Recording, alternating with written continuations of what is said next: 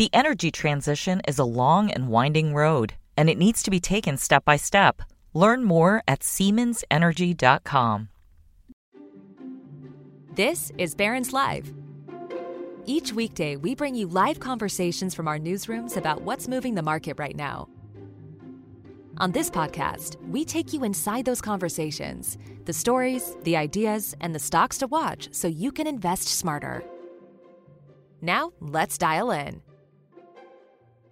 Hello, I'm Darren Fonda, managing editor for Barron's. Welcome to Barron's Live Managing Your Money.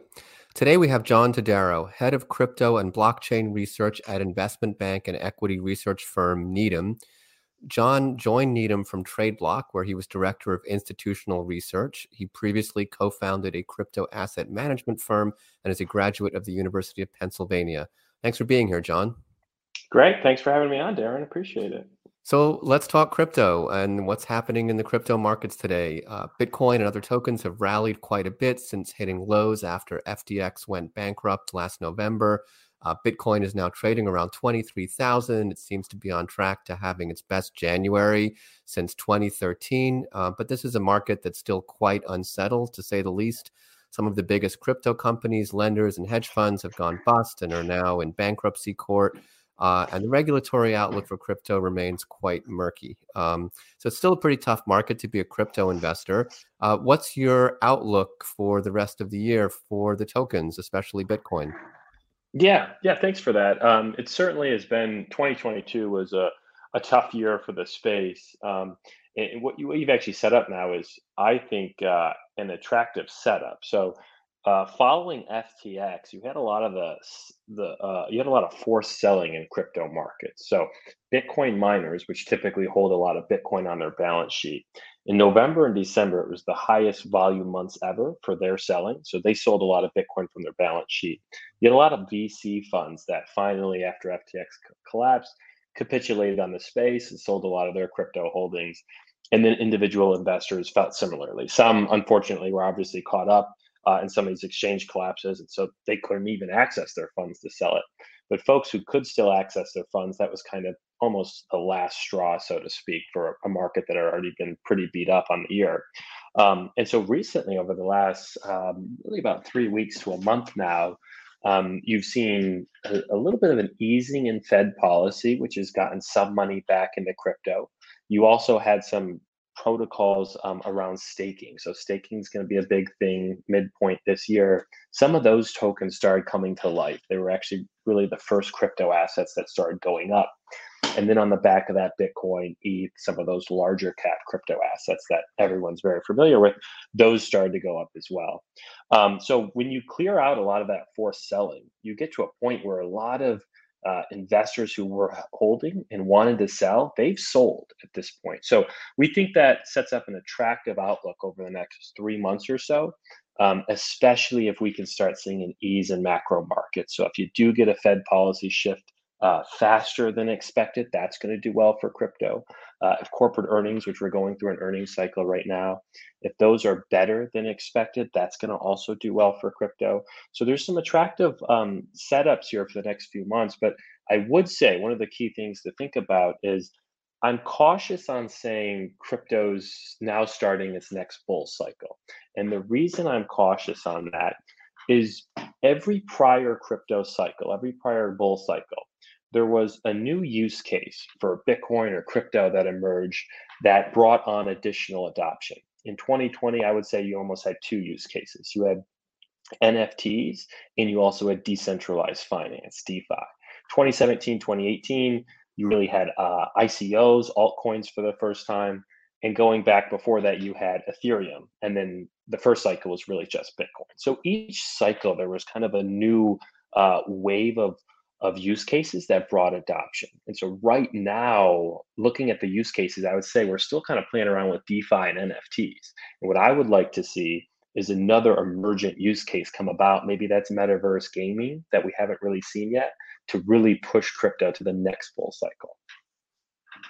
Well, okay, so that's uh, you packed a lot in there. So, just kind of to summarize, uh, we've had um, an easing or, or, a more positive outlook for the macro uh, climate uh, with Fed rate policy um, not being nearly as restrictive as it was in 2022. Uh, that has lifted uh, a whole variety of risk assets, um, crypto being one of them. Um, and secondarily, uh, you're arguing or saying that the fallout from uh, the FTX bankruptcy um, and all of the other um, collapsing companies that occurred in 2022, the the washout from that effectively is now over or it's receding, and so you have more demand uh, essentially than you do have uh, forced selling or selling for other reasons that occurred towards the end of last year.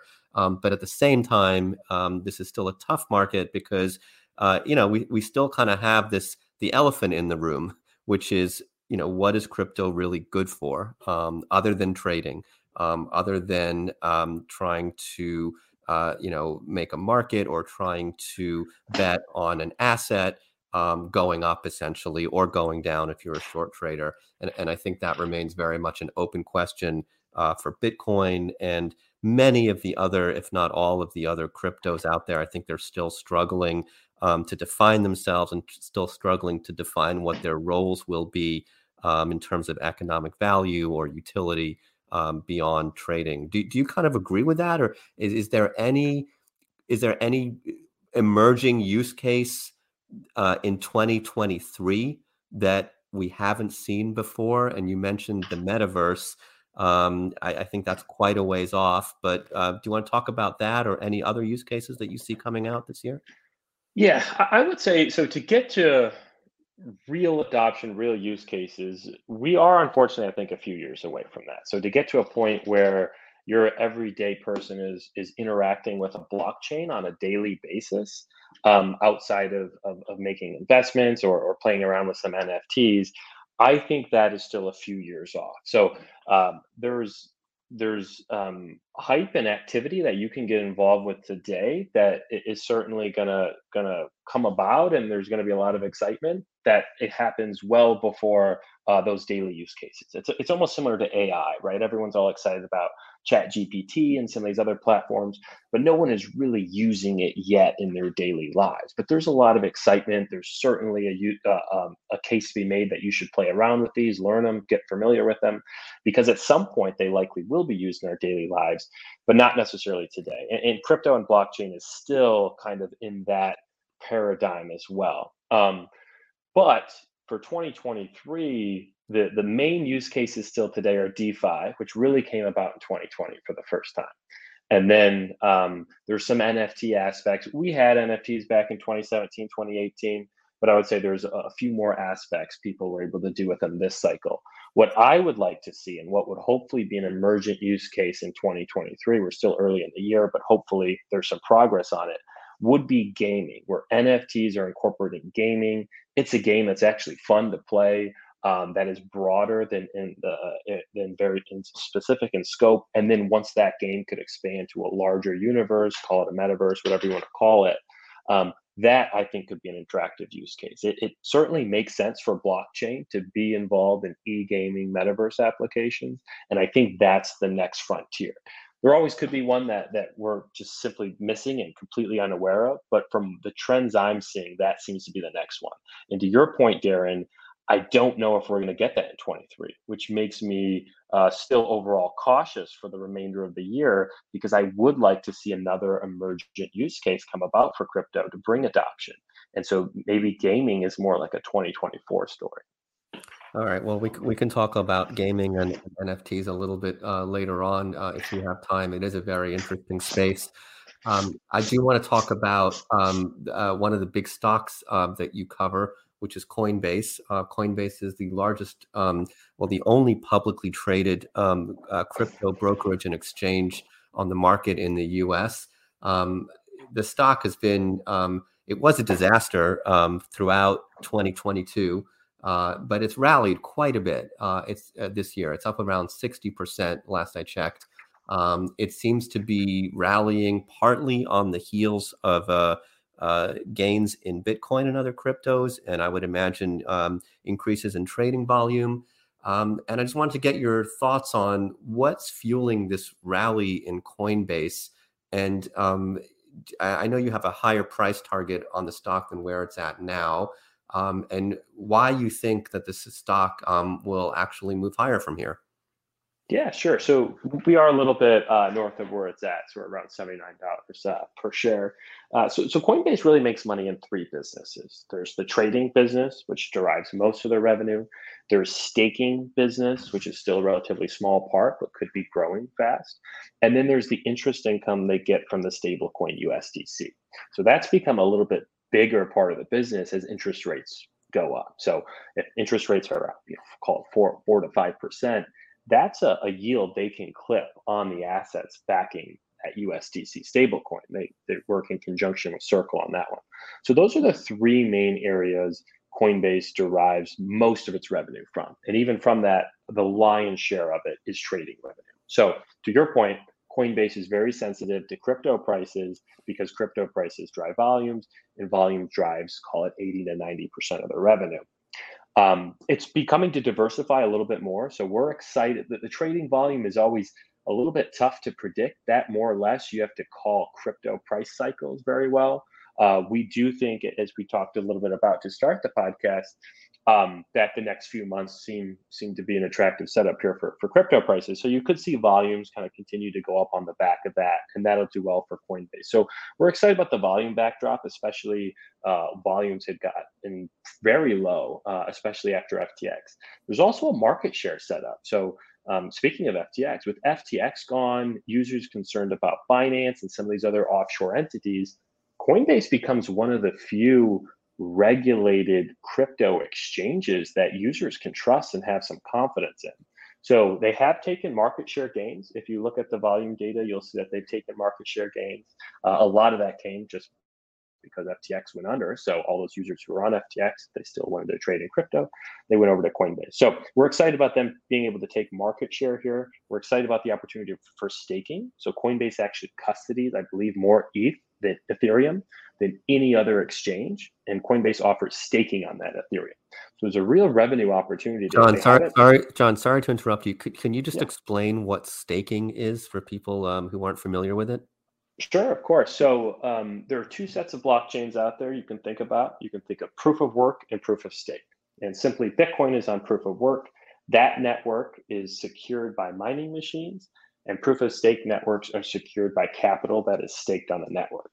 Uh, the reason it's staked is if you're a validator in this network and you intentionally or accidentally uh, submit something that's wrong or even nefarious to the blockchain, some the, the whole network can slash what you stake. So if you did something wrong, you confirmed a transaction that wasn't meant to be confirmed, you would be slashed and your capital that you put up there would be lost. So that keeps the network honest, right? So that makes sure that there's only honest transactions that are submitted on this blockchain. Um, and so Ethereum moved to proof of stake. So Ethereum, a lot of other networks out there are now proof of stake. And what you can do is if you stake your capital and you act honestly in the system, instead of having your position slashed, you actually receive a small reward. You, re- you receive the transaction fees that users pay. So if I uh, use the Ethereum network for anything, it could be as simple as say you take Ethereum and withdraw it from your Coinbase wallet to a private wallet. Uh, if any users out there have done that, you've likely noticed there's a small fee you pay. That fee goes to these validators. So that transaction fee goes to um, a validating network, and that's what we call a staking return or a staking yield. So with Ethereum, you can stake ETH and earn some of those transaction fees that yield. Right, right now it's about five uh, percent. So it's not it's not crazy. It's not massive. It's it's basically at the same rate that you can get on treasuries, um, but there is a yield there. And so if you're just sitting on uh, if you're on Coinbase and you have you know five ETH on there, what kind of why wouldn't you stake it? Not not um, there's two parts of it too though. So right now, if you stake your ETH, uh, it doesn't unlock until a certain period of time. So you have to be cautious of that. But what everyone's excited about is at the middle of 2023, there will be no longer an unlocked period. So if you stake your ETH, you can withdraw it immediately. So there's no risk of going, hey, I locked up my ETH and I can't get it for two years. What's going on? Uh, you will be able to get it immediately after that. So if you're period. so if if there if there's no lockup period, how is you, and you withdraw your ETH, how is it then still staked to the network? It's not. So as you withdraw it, it becomes unstaked from the network. I see. So basically, it's liquidity um, exactly for uh, a user. So okay, so Coinbase um, essentially they they they operate a staking pool um, where if you're a retail investor, you have no idea how to run a validator uh, client or software on your computer, but you want to participate in this. You, and you own some some Ethereum, you can basically pledge it or stake it to Coinbase. They will in turn put it in a pool um, they'll earn some fees from transactions, uh, transaction revenue, and you'll get a cut of those fees, which will turn up as a yield um, on your staked Ethereum. Is that kind of how it works? Yep, it's exactly how it works. Okay, so that's a that's a good revenue model for them. I think they're they're pretty excited about that. Um, and as you pointed out, they also um, they're doing uh, they have some other um, revenue generating ideas. Um, they're trying to uh, get more institutional trading. I know they're trying to do NFTs, um, and of course they have their retail trading volume. But I guess there are two um, sort of overhangs or uh, looming questions over um, the stock and over the company. You know, one is the regulatory outlook, um, which is uh, probably not very favorable for crypto right now. You know, uh, there's since FTX collapsed, um, there has been a lot of activity in Washington to try to um, impose uh, if not impose more regulations on the space, then at least to bring more enforcement actions.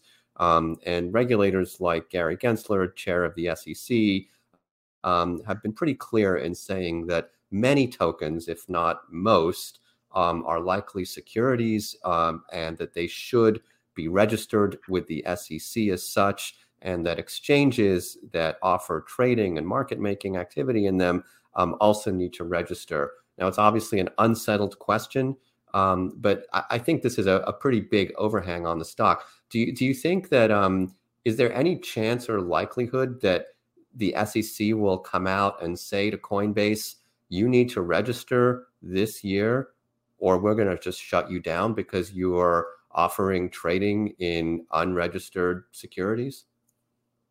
Uh, so it, it, likely wouldn't come out uh, that that you need to register or so what coinbase could also do if they if you do see a very strict regulatory approach and that happens this year which which i think most of the regulatory experts we've talked to i don't think you're going to get something final this year.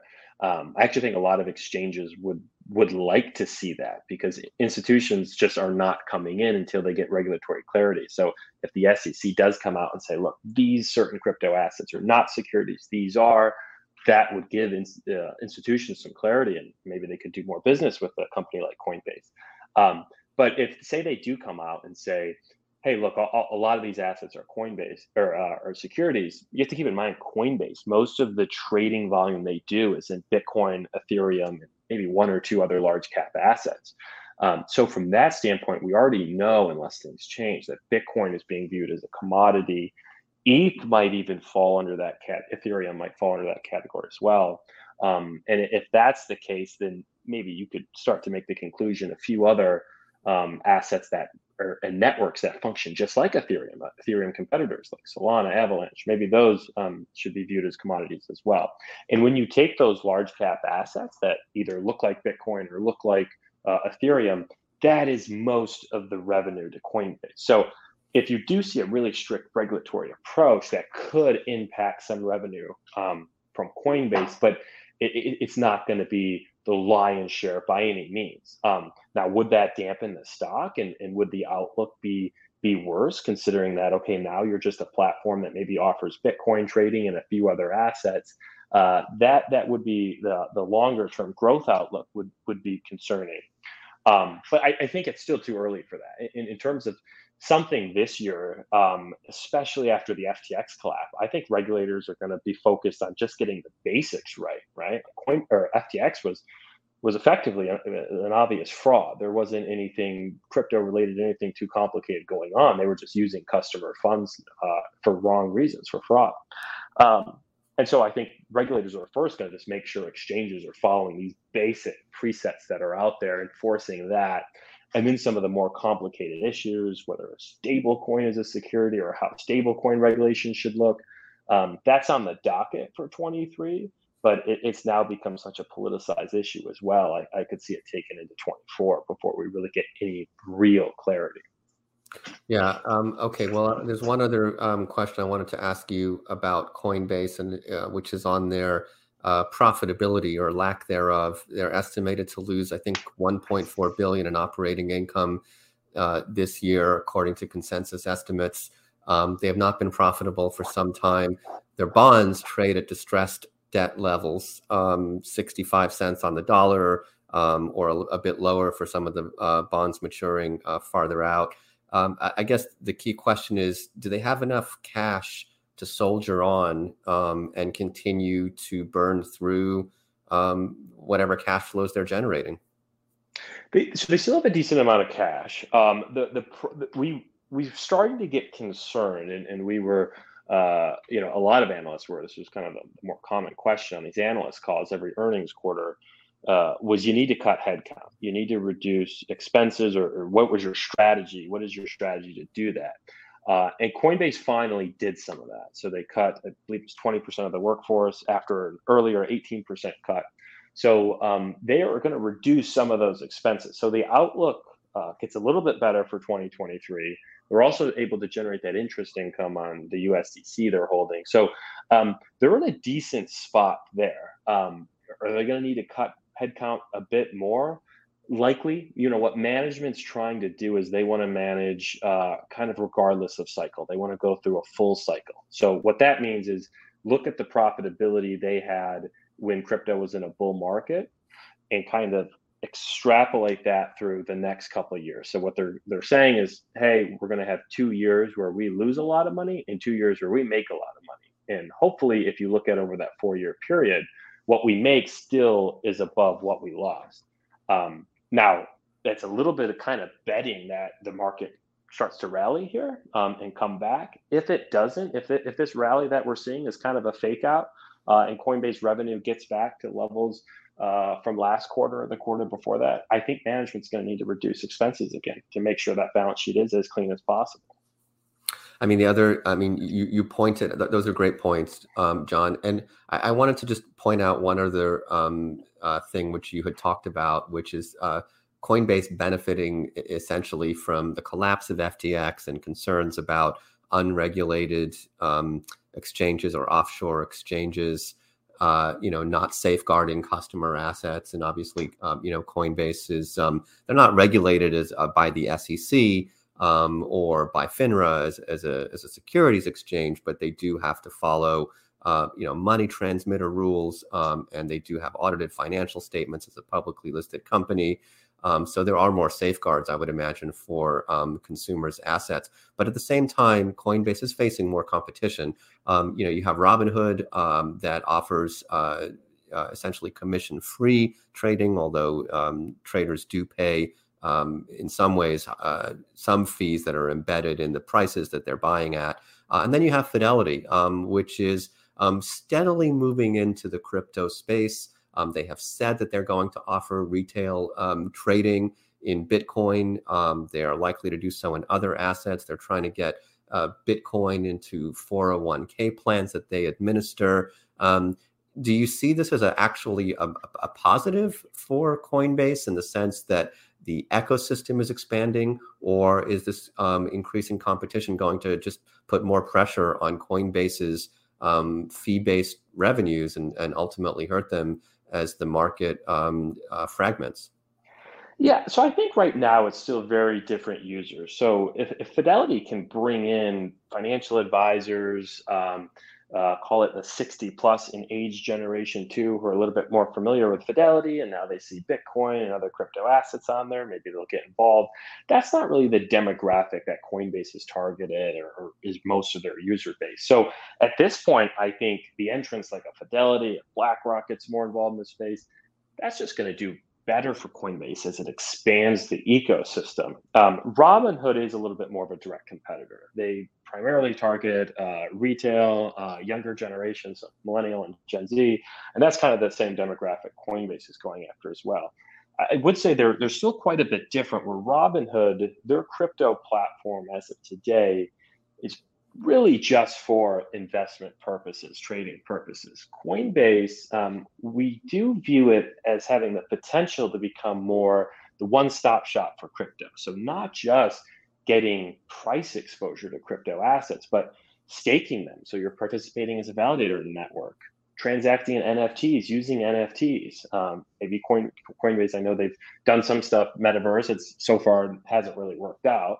Uh, but if they could put together a metaverse application that's actually used on the Coinbase platform, so you can start to see they have a Coinbase wallet, right, where you can um, you can move assets in and out of that. You can go interact with DeFi. You can interact with games that exist out there. So they're trying to be a little bit more immersive into the blockchain than simply, hey, here's a platform that you can come buy crypto assets on, which it sounds like you know at this point Robinhood is is, is that, and then if Fidelity comes out, they're going to still mostly be that. So I do take the view most crypto assets should have a utility behind them. They should be used for something. Um, and so Coinbase takes that view as well um, and is trying to roll out products that give users the actually utilizing the tokens and the underlying blockchain versus simply, hey, I bought some and I just kept it uh, in my my brokerage account. Um, right. Well, we don't have um, a lot of time left, but I would like to um, remind the audience uh, to please submit a question, or uh, if you if you have one, and we'll try to get to it. Um, one thing I wanted to ask you about is uh, something that Elon Musk recently opined upon. Uh, he's always um, colorful and has interesting thoughts about crypto. And one thing he said is that a kind of a best case scenario for crypto is an erosion of the traditional or fiat money system, which would give crypto more of a, a life and a use case if people actually lose confidence in traditional currencies.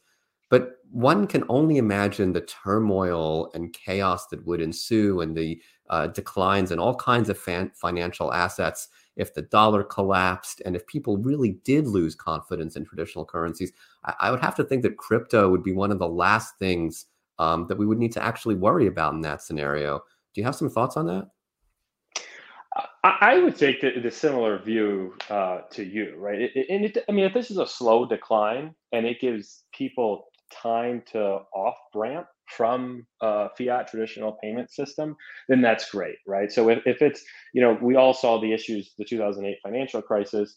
If everyone had a 10 years planning that and say it was, uh, you know, 1998 and they said, okay, in 10 years, there's going to be a financial crisis because there's issues with banks. We have 10 years to kind of off ramp from that.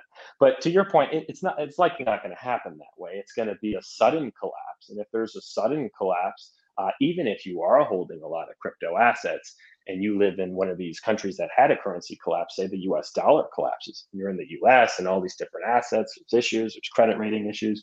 I, I would still think at the end of the day, you're, you're going to have bigger issues than, oh, wow, my Bitcoin, which is denominated in dollars, is now up a lot. Um, you're, you're going to have bigger issues living in that country. Um, so yeah, I would agree with you on that. But if it's a slow decline and everyone starts to, to slowly get prepared for this, then then it starts to be be able to to be a little bit easier to digest. Mm-hmm. All right, we don't have a lot of time left. Um, I'll get to one question here from Ailey. Um, how do you see the emerging world of AI and bots like Chat GPT impacting the crypto space?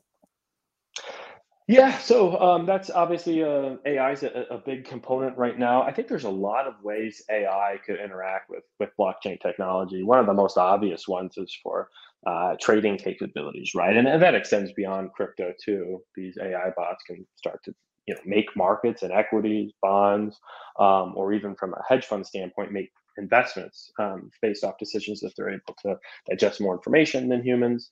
Um, so there, there's always been kind of bots and AI interacting and trading software. So to that extent, uh, I would expect them to, to be utilized in crypto.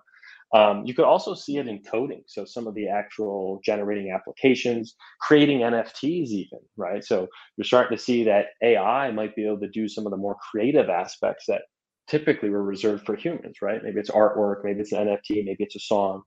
Um, so there's aspects of that that all kind of roll up into blockchain and crypto. Um, so I, I, do think AI is going to have an impact in that space. It's still very early days for that. It's, it's almost early days for both, right? It's still pretty early days for crypto blockchain, and it certainly seems like early days for AI. So yeah. Um, I think that still might be a few years off. I, I think one of the concerns that people um, have with crypto is that kind of getting back to the regulatory question is that uh, you know there we don't really know what goes on behind the scenes of uh, trading. Uh, so much of it happens offshore. Um, to the point about AI. Um, so much of it is computer driven. Uh, there's very little um, actual liquidity or float in crypto markets, even in Bitcoin, um, which is one of the reasons uh, that the SEC has um, cited for not approving uh, a spot based Bitcoin ETF, which is market manipulation and the lack of surveillance of spot markets. Um, whereas in the futures market, uh, which is regulated, um, there is more ability to track what's going on. Um, but but I think that remains a, maybe a structural impediment to getting more people into crypto, which is simply confidence. Um, confidence um, that you can somewhat trust the markets to be an honest reflection or an accurate reflection of actual prices out there, and then trust and confidence in the exchanges and the wallets to keep your digital assets safe. And um, just in a minute or so, John, do you see any of that um, improving over the next year? Um, so a lot of that is going to require regulation, right? And, and I do, do, agree that you know one of the benefits of Coinbase is that there's more transparency, and a lot of that transparency is required under U.S. law a public company. Um, so regulation around that has created a more uh, safeguarded, if you will, exchange. Um, so yeah, to that extent, I, I think you are going to need more safeguarded platforms where retail folks, institutional folks even, can fully trust the platform. They know that their funds on that platform are being used for their intended purposes. All right. Well, um, that is all the time that we have for today. Thank you so much for being here, John, and thanks to our listeners for tuning in. Uh, we hope you'll join us again tomorrow. Market Watch housing reporter Aarthi Swaminathan speaks with Rocket Companies CEO Jay Farner on real estate markets. Thank you for listening. Stay safe and have a nice day. The energy transition is a long and winding road, and it needs to be taken step by step. Learn more at SiemensEnergy.com.